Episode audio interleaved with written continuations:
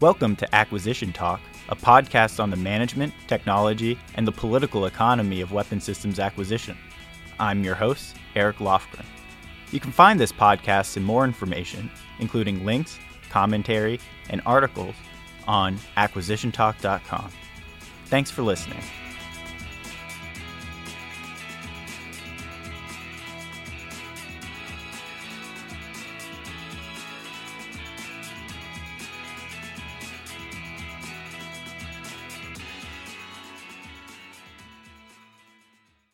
I'm here with David Deptula at the Mitchell Institute for Aerospace Power Studies, where he is the dean. Before that, he served 34 years in the United States Air Force before retiring as a lieutenant general, with a distinguished career that includes piloting the F 15, helping plan the air campaign in Desert Storm, and serving as Deputy Chief of Staff for ISR and unmanned aircraft.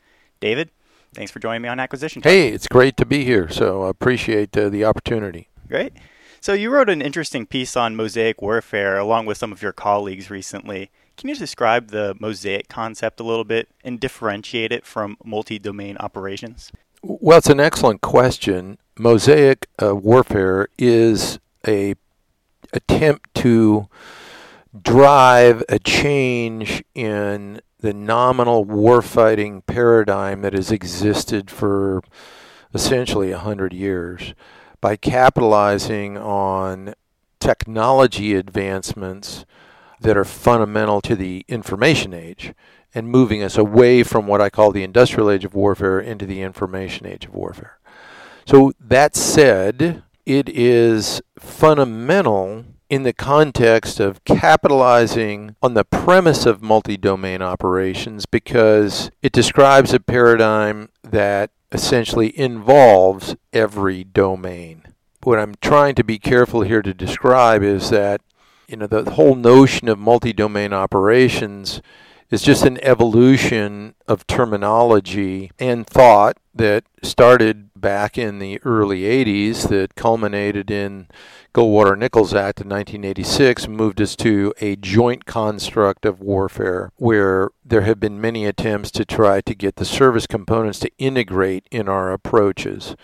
Well, fast forward to multi-domain operations, you know, that's a realization that when we fight, it is not a fight in any one of those domains, but all will be involved, not necessarily to the same degree, but in one way or another, depending upon the nature of the particular contingency or conflict. Okay, break.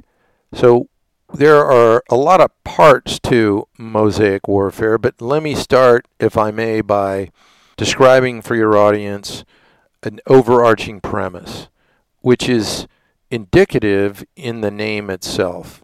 With the pieces of mosaic that makes up a if you if you just go back to you know I think of the Romans and the mosaic pieces that they put together.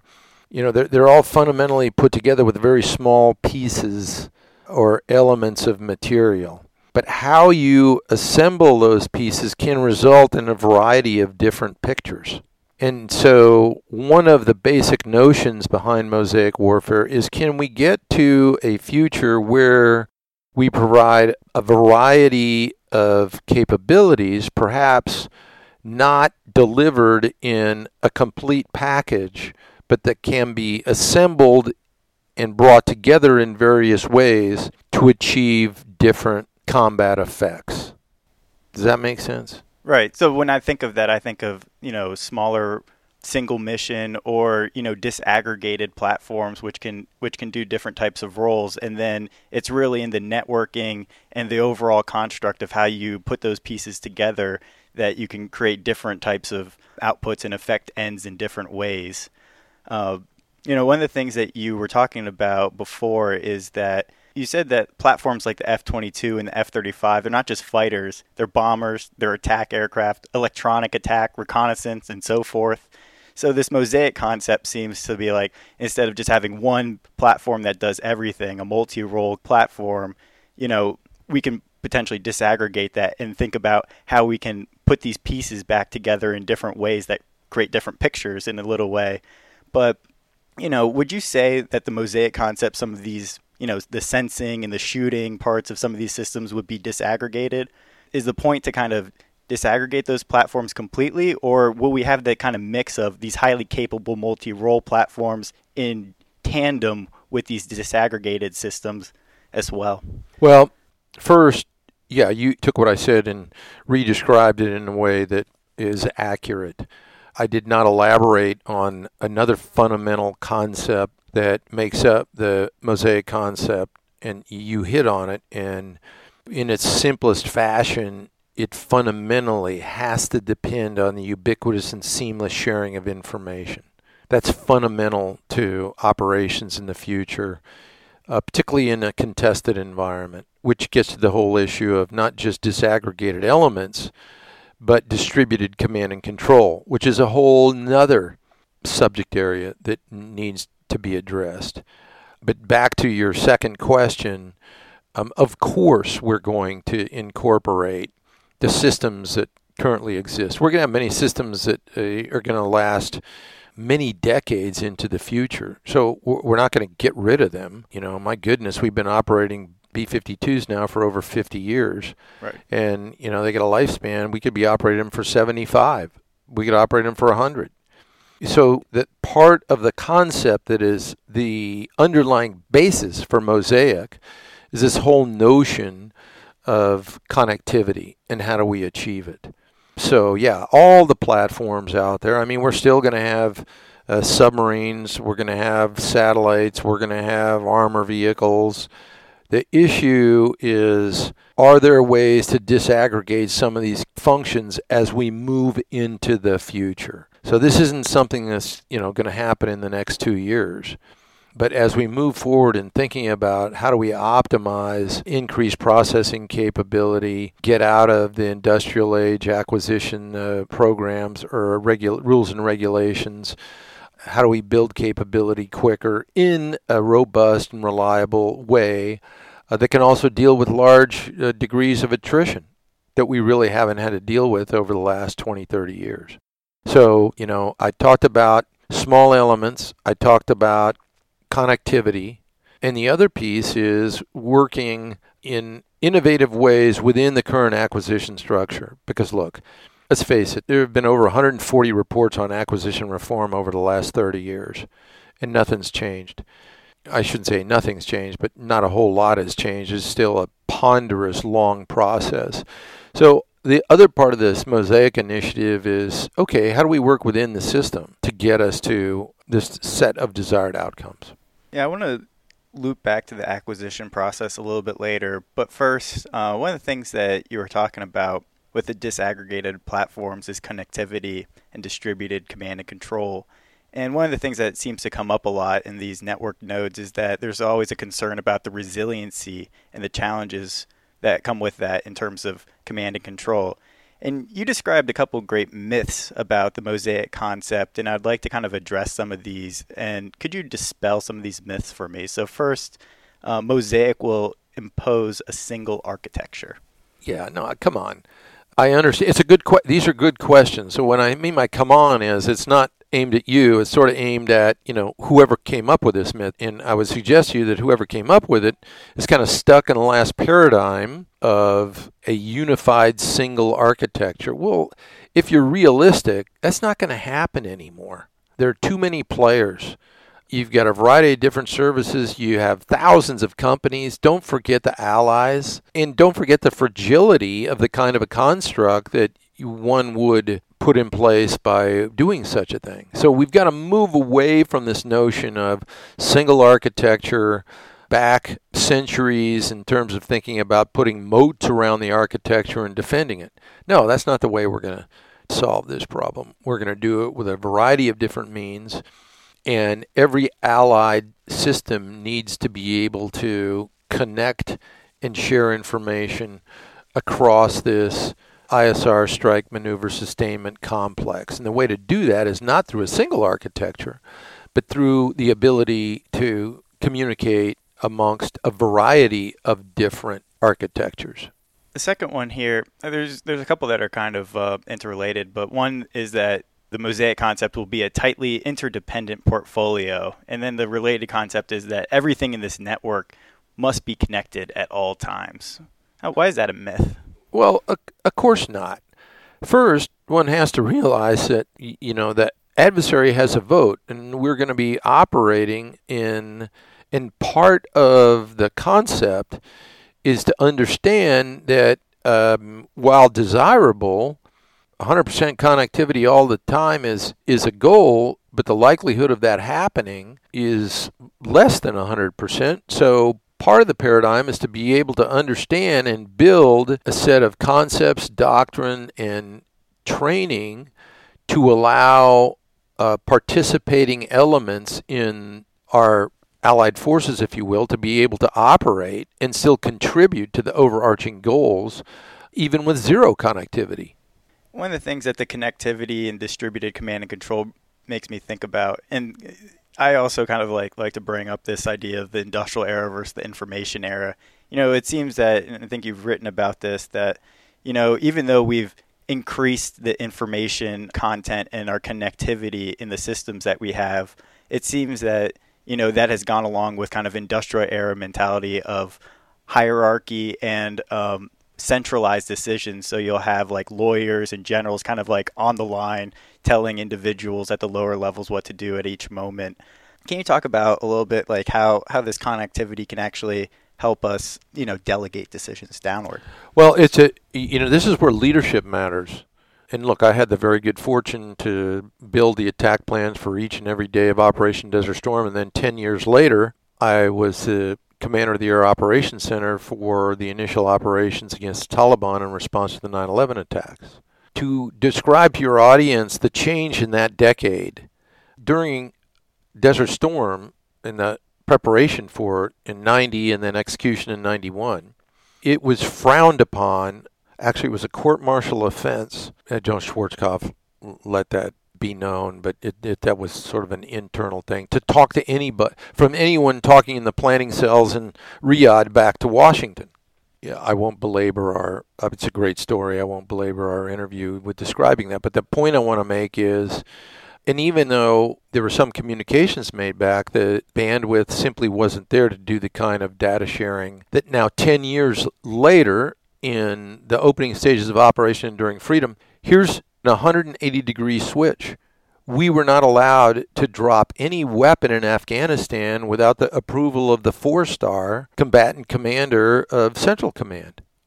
So you go in 10 years, we go from you know no control with any you know no discussion with anyone outside of the theater. In other words, you know reach back was evil to 10 years later because of modern telecommunications and the advancement of technology the senior most leaders wanted to have a say in every kinetic event.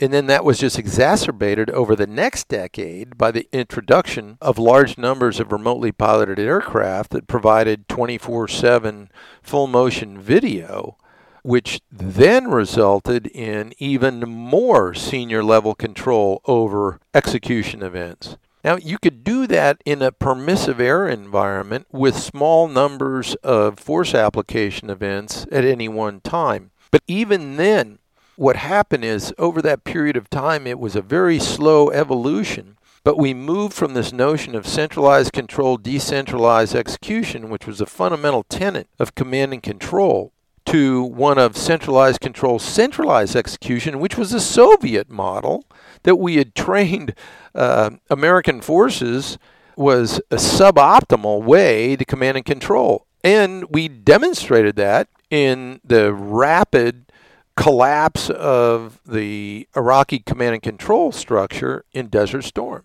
So it's not that this was done with uh, malice of forethought. It was just the progression and evolution of all these masses of data and information that could flow back to the highest levels. And the scenarios were of enough timeliness to allow that, what I call it's not reach back anymore, it's reach forward. But ultimately, we have to now discipline leadership, leaders as they get more and more senior, to stay at their respective levels of position, whether dealing at operational level issues or strategic level issues, and staying out of the tactical execution. We can only optimize uh, the initiative of American fighting forces by providing them broad guidance and letting those at the edge who have the greatest awareness then exercise that initiative. So it's a long way of saying we've got to move back to, and quite frankly, I would modify our command and control approach from one of centralized control, decentralized execution to one of unified command because it's important that everyone understand who's participating in any kind of conflict situation what the overarching goals and objectives are, but unified command, distributed control, decentralized execution. So control needs to be distributed to a variety of different locations and operating nodes to fundamentally counter the potential of highly centralized planning. I mean, I you know tell folks we get involved in a dust up with Iran, the time of useful consciousness of the Al Udeid Air Operations Center, highly centralized node is about four minutes, which is the time of flight of a Shahab 3 launched out of Tehran, and then you're done. Now, it's not just a problem of materiel or networks either. It's a matter of doctrine, tactics, techniques, training, policy, procedure. The whole dot mil PF construct has to be revised to get us into a way where our American fighting forces can be much, much more agile than they are today. Yeah, I had uh, Don Vandergriff on the podcast recently, and he liked instead of command and control, he likes to call it command and influence, kind of give more of that you know mission command kind of feel there. Yeah, mission command is at the essence of what I just said. Yeah, definitely. So one of the uh, the last myths here on mosaic warfare is that it relies on geographically distant cloud services and this is something that you know we hear a lot about cloud. It's kind of it kind of was the buzzword for a little bit in in the DC area, and there was even like this one incident recently where um, Amazon had a cloud server out and rested, and it just went down. There's a power outage, and people lost all of their data, and it was this it was this big thing. So it was like, well, you know, now there's some resiliency talk about cloud. But can you can you just discuss um, why, sure. why why is cloud, you know, not necessarily the, the focal point here, even though it's an enabler? Well, look, cloud is in the context. Look, I've, I've coined the term combat cloud and used it for many years, not for the reason that you mentioned, but to try to shorten the description of changing the paradigm of individual weapon systems having their own concept of operation and operating them in parallel to one where we view individual weapon systems as information nodes in a much, much larger intelligence, surveillance, reconnaissance, strike, maneuver, sustainment complex. That's a lot of words. yeah. So, ergo, the shorthand, combat cloud. And it's not dependent on reach back to some server farm far, far away. It's just the opposite.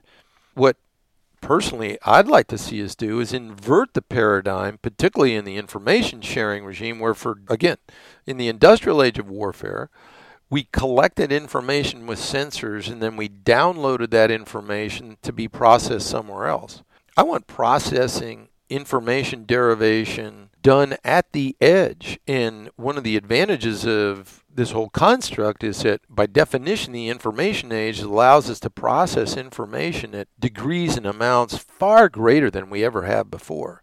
And by the way, when we collect information, about 99% of what we collect is garbage.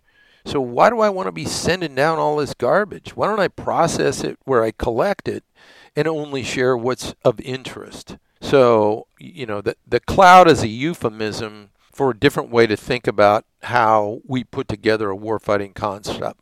It's not a replication of any particular company's method in which they provide IT services.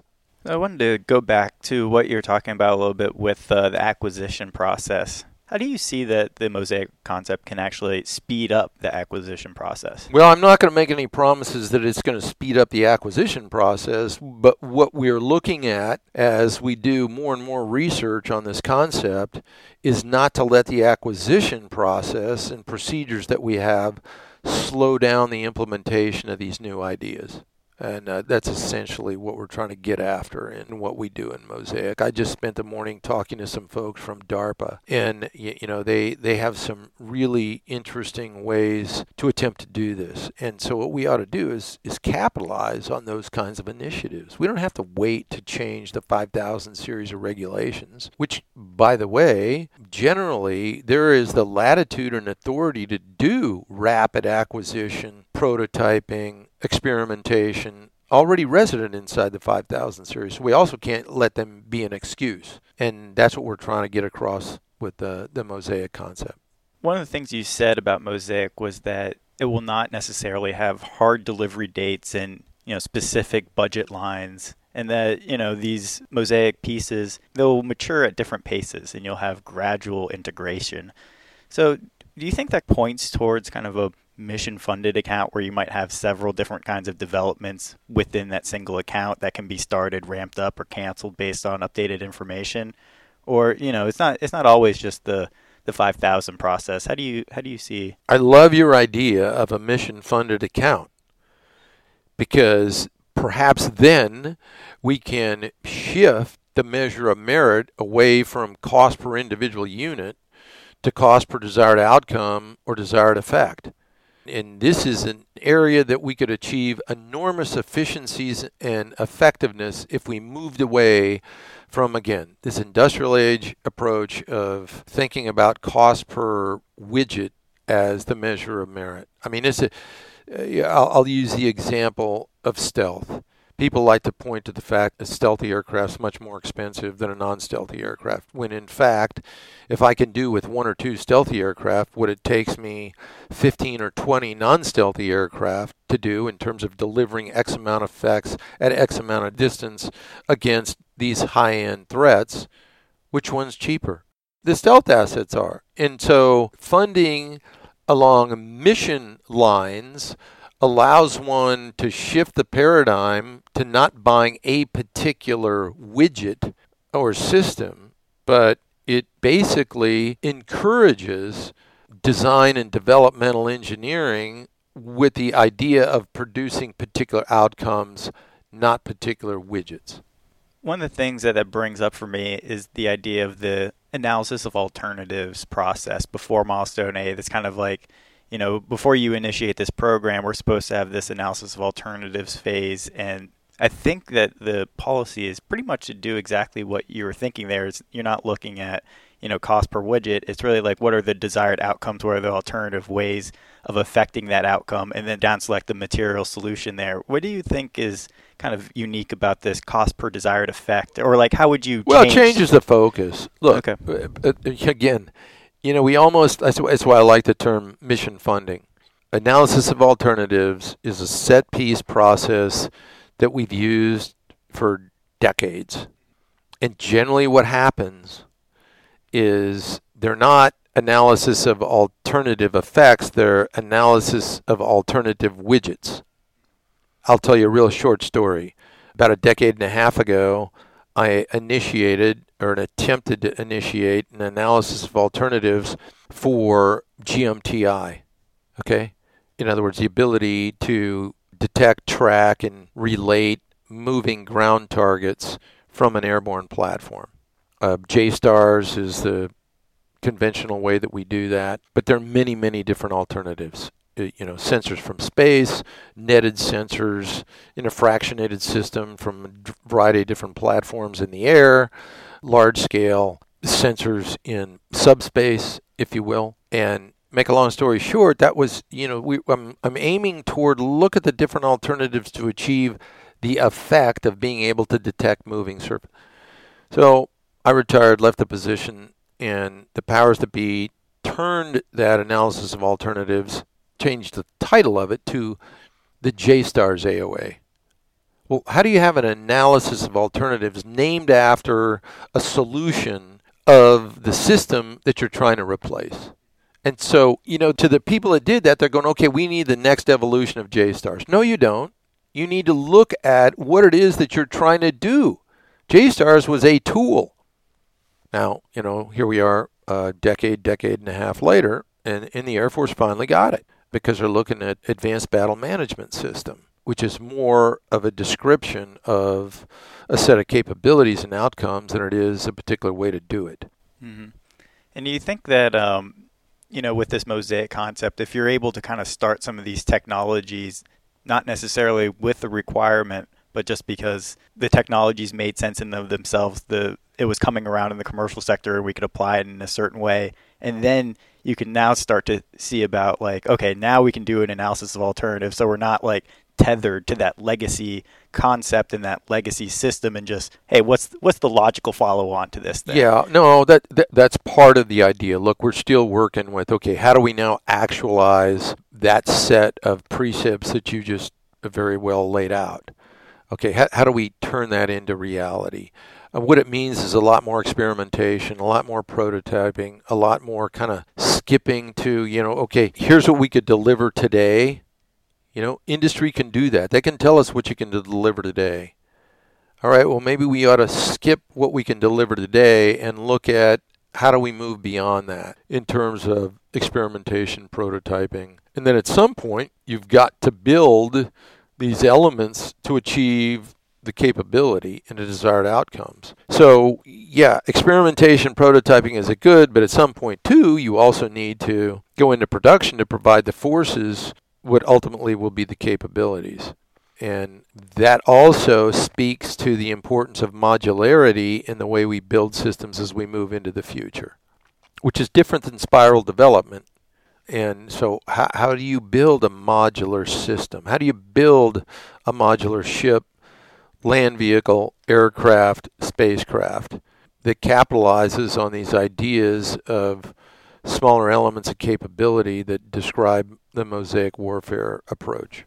Yeah, one of the things that the modular architecture kind of brings up for me is like, for example, you know, we've been talking about it for a while, but it seems that when the Department of Defense kind of goes for modular, and they had that uh, guidance a few years ago, which kind of mandated modular architectures. But it seems that they already have a platform in mind, and then they develop the, the modules in concert with the platform and it all kind of is just like this one this big systems architecture of the past again but like with the idea that you can swap out these modules instead of you know develop these components independent or you know independently of a platform idea and then once they're mature then then you put them in as you were saying you know gradual integration with the growth of knowledge instead of presuming that the modularity can be programmed from the start well, look, it's tough because you have with with any sort of the large the law of large organizations the institutional inertia to doing things completely different is difficult to get by. By the way, all the defense industries, you know, their fundamental profit model is not to take what they spent years and years and years developing and getting approved and into the system and throwing it away and starting with something else next year. It's how do you evolve what they already have in the system. So, you know, there's some institutional elements that are resisting some of these new ideas. Now, don't get me wrong, all my industry friends out there, every one of them has elements that are thinking about cutting edge and revolutionary ways to do business. But the typical profit motive, there, there's another division called the finance division that are interested in next quarter results. And that is part of the challenge that we need to overcome as we move into the future. I'm not laying this all on industry. It's also the case inside the Department of Defense. At a more macro level, you know, there are those that will make the argument look, we're dealing with the nation's security we can't just be hopping from one idea to the next great idea like Silicon Valley does. All right, because and that's that's why you see, and that's why fundamentally the military is one of the most conservative institutions next to the Catholic Church that's out there, because security's at stake. And if you got something that has worked in the past, you got to be careful not to hop off that horse very quickly. I'm not making excuses. I'm trying to describe what are cultural factors that are in place. By the way, I'm not knocking the Catholic Church. I'm, I'm Catholic, so. Uh, so, William Roper, who's the Air Force acquisition executive, he recently took the Next Generation Air Dominance program. It was supposed to, it, it seemed in my mind, to be kind of like the logical follow on to the F 35 program, and it would be like a similarly constructed program. But then he decided that he wanted to implement something that was called the Century Series, and he broke that program out into a program executive office. So there would potentially be several different types of aircraft, or even he was talking about at lower levels doing some of the components and subsystems like engines as opposed to a fully integrated platform. Can you talk about Roper's Century Series aircraft idea? And then, what do you think about that plan to make it a program executive office? Um, let me start with the last question first look, turning it into a program office is a smart thing to do because that's how things are turned into action. Okay. Now, you know, I have talked to Dr. Roper and others in the Air Force and have urged them to get rid of the kind of euphemism Century Series because if you actually go back and look at Century Series, it was not a prescriptive acquisition approach. It just happened to be that those particular aircraft came out when they did, number one. Number two, what he's after is not building large numbers of aircraft, but doing much more of an approach that I described earlier in the context of prototyping new ideas, evolving concepts, introducing modularity. We produced over 7,000 Century Series aircraft, so I don't think that's what he had in mind. The problems that were faced at the time in terms of developing Century Series were very much different than they are today. Largely, they were aerodynamic and propulsion driven we can solve those issues on a computer today. All right, so we don't have to we don't have to build them to figure it out. And this is what I think is really more important. And and I think that you know Dr. Roper would. I'm trying to reflect what he's actually trying to do here, and what really makes a lot of sense is his passion for moving forward this whole notion of digital engineering so we can capitalize once again on information age capabilities in that we've got enormous computational power. Instead of stamping out metal and trying something by putting a test pilot in it and going and flying it, we can get across and get through some of these issues by doing the design on a computer and then putting the elements together. And quite frankly, the challenge today is on the integration of the software with the physical characteristics of an aircraft. It, it's not in the actual building different aircraft designs. So I hope that makes a little bit of sense and answers your question. Yeah, it does. Um, you know, this gets back to something that you said about aircraft that they're now acquiring highly sophisticated information centric systems that happen to fly. Yeah. So can the information part and then the airframe and, and, the engine propulsion part kind of be designed and budgeted for separately and then integration programs logically follow on on top of that with higher levels of maturity or do you think it really has to be built in from the very start it's an excellent question and i'm not going to give you an answer because that's something that needs to be looked into but it's a nice description of looking at the alternative ways of bringing new capability to bear in the future that we haven't done in the past. In the past, it's okay, you got to design the whole enchilada from the beginning. And generally, what happens and why we end up with delays is because, you know, there is discovery as one proceeds with the development of a program. And then people get taken to task because, well, wait a second, you said you're going to do this, but then you changed to do that, and there was a delay here because, well, why was there a delay? Because there was new discovery.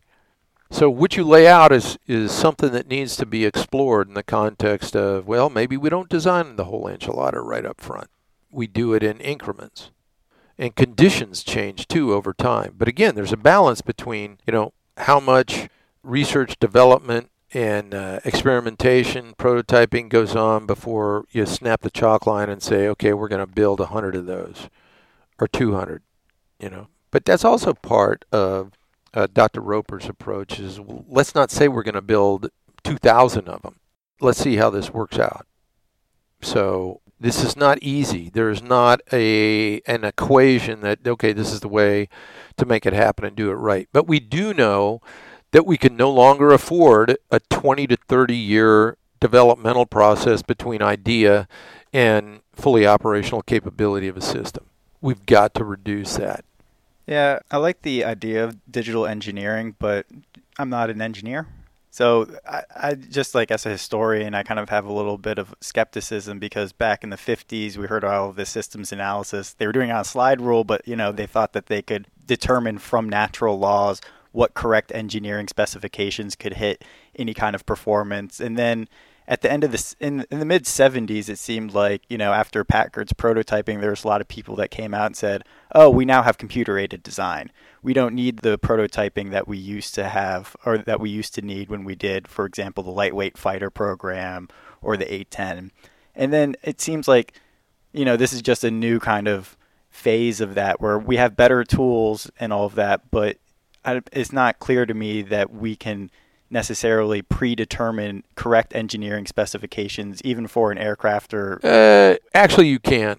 I was talking to. Uh, actually, yesterday I was down at uh, Maxwell Air Force Base talking Air University, and I had a sidebar um, with an engineer who was uh, going through there uh, from test pilot school, and he formerly worked at Arnold Air Force Base in uh, Tullahoma, Tennessee, which has the panoply of wind tunnels all the way from low speed to transonic to supersonic to hypersonic. And I was talking to him about, you know, do we still need these wind tunnels? In fact, during a period of time where we have enormous processing capability. And in the short answer is that uh, in some cases, yes, computational capabilities have evolved to the stage that in some circumstances, you don't need wind tunnels anymore. On the other hand, particularly in the realm of transonic flight and hypersonics, where thermal effects come into play, we don't have very good models yet. And so you still need to do that physical testing, see what happens. So the answer is there's a mix. You, right. you know, and ultimately, we're not going to go, well, uh, we haven't reached the point yet, let me say that. Maybe in 100 years, maybe in 200 years, where you can go from a computer process design immediately to production. There's going to be a whole operational test and evaluation phase in there too. And that's where prototyping comes into play. Okay, let's see how this really works. So it's going to be a mix. But there are many, many, we can really cut a lot of time out of the developmental schedule with uh, developmental engineering. And so let's see how it works. That's that's Will's proposition.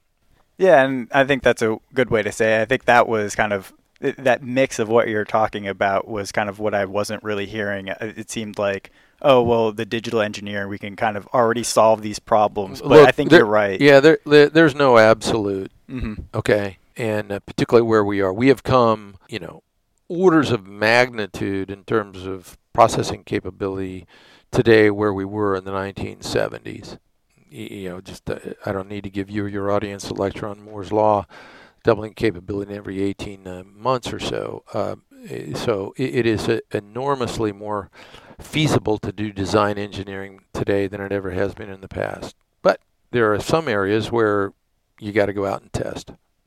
Right. And I think those new domains, you know, fluid dynamics seems to be one of those that's just really hard, especially at the hypersonic levels. And well, yeah, because you get into thermal. Yeah. Right and that changes the physical structures, which then affects the aerodynamics and blah blah blah blah blah. Yeah.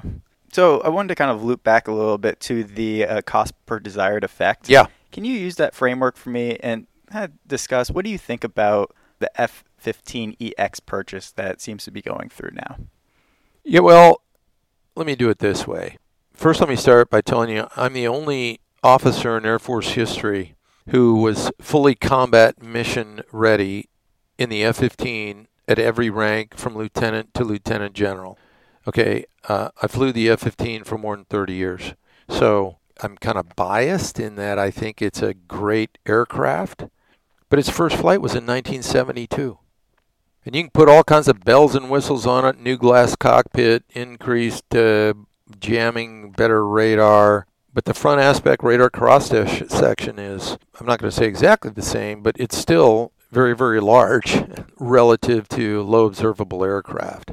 And so you immediately get into a situation, and look, there's a variety of different alternatives for how one might use the aircraft, but in an era of constrained funding with a new national security strategy that focuses us away from permissive airspace to operating in contested airspace, I've got to operate in a very advanced threat environment.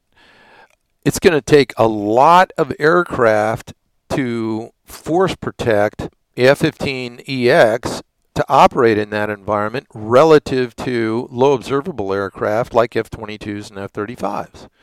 So when you do the end game computation of cost per desired outcome or effect, it's much, much more cost effective to use fifth generation aircraft than go back and rebuild an aircraft that had its first flight in 1972. Do you see any automobile manufacturers replicating models that were built in 1972? Nope. okay, there's a reason for that. Yeah, I heard something interesting that was something to the effect of um, they asked Ford, who owned Saturn at the time, if you're only building, you know, a few dozen or a hundred aircraft, I mean, a few dozen or, or a hundred cars, yeah.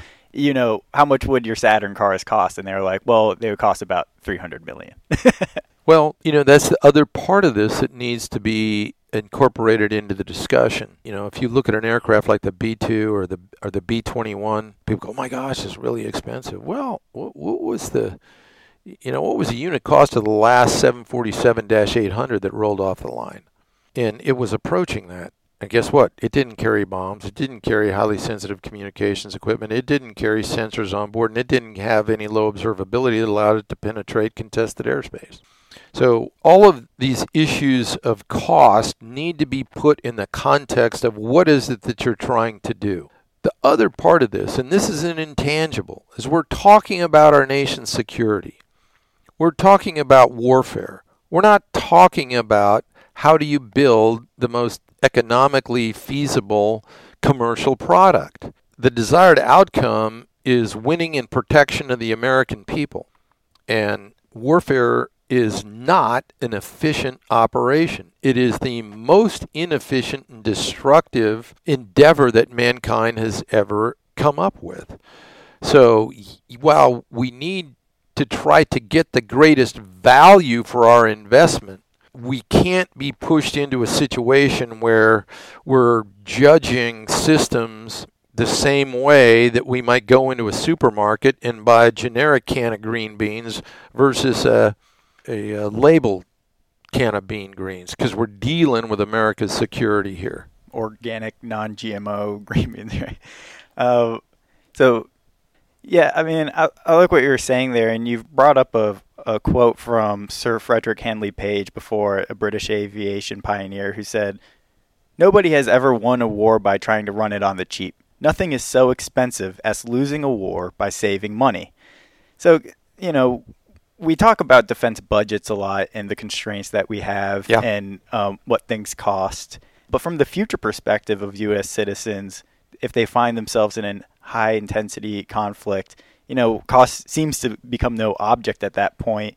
And, you know, what we do today matters enormously. So, can you just talk about how do you think about the cost of preparedness and this thing that almost no one, it seems, discusses anymore mobilization? Yeah, no, it's a, well, it's a wonderful question. And, and one we could spend an hour talking about all on its own. But let me take you. You popped in there at the very end something that I think it's important. I'm going to address the mobilization piece before I go and, and finish off with the intrinsic value of the capabilities necessary to deter conflict. Okay, and this is, you know, it's a sensitive topic because there are whole services out there that might react to what I'm about to say. But there are some elements of our overall joint force that can be reconstituted relatively quickly. Okay?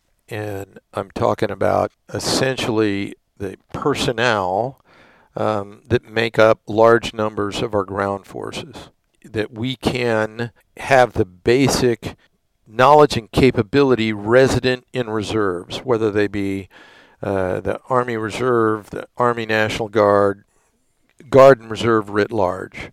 And that's manpower intensive operations uh, like infantry operations it takes decades to put together complex technological systems and the operators to do that function.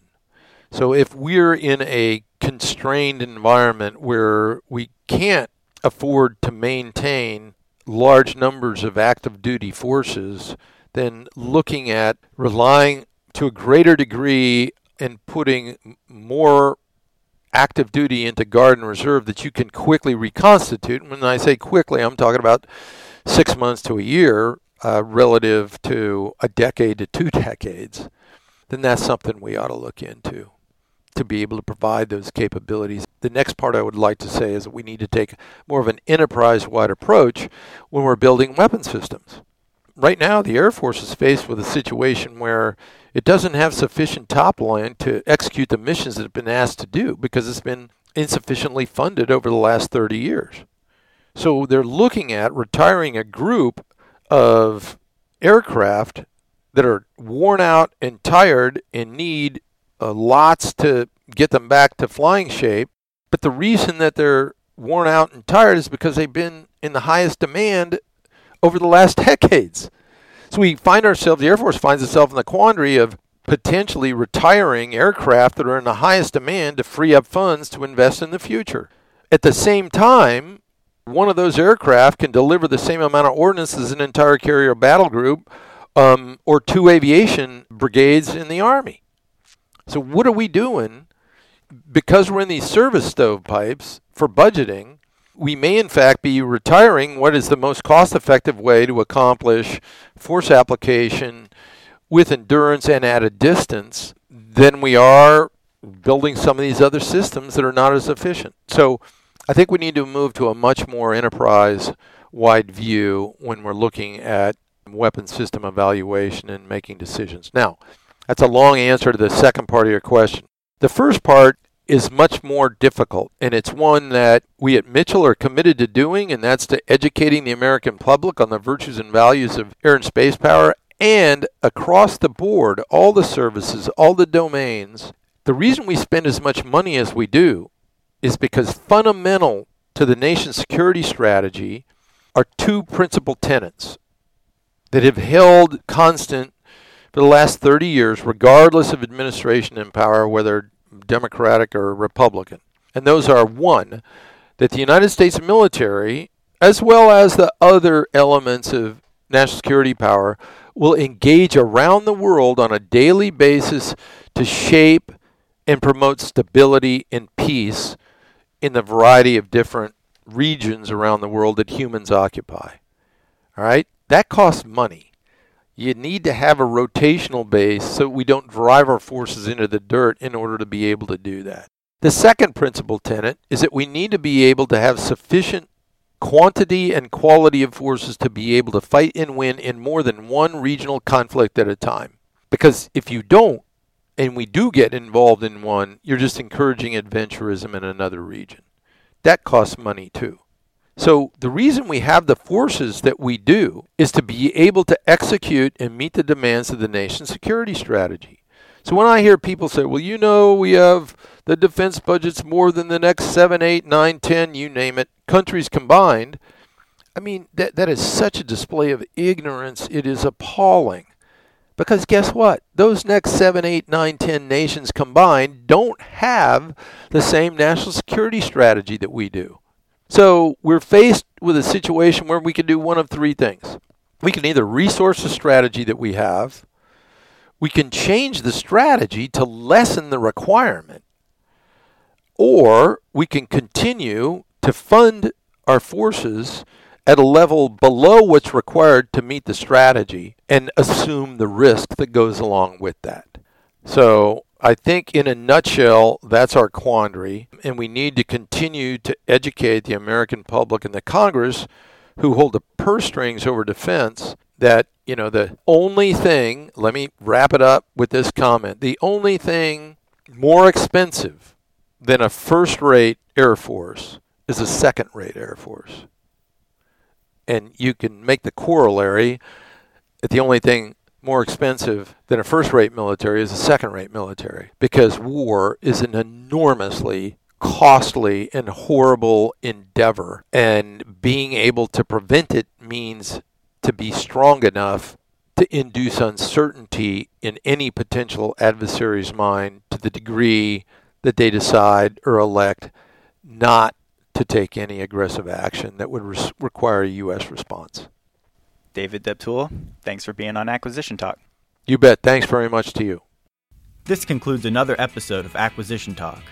If you have comments, interview recommendations, or just want to chat, please contact us at acquisitiontalk.com. Thanks again, and until next time.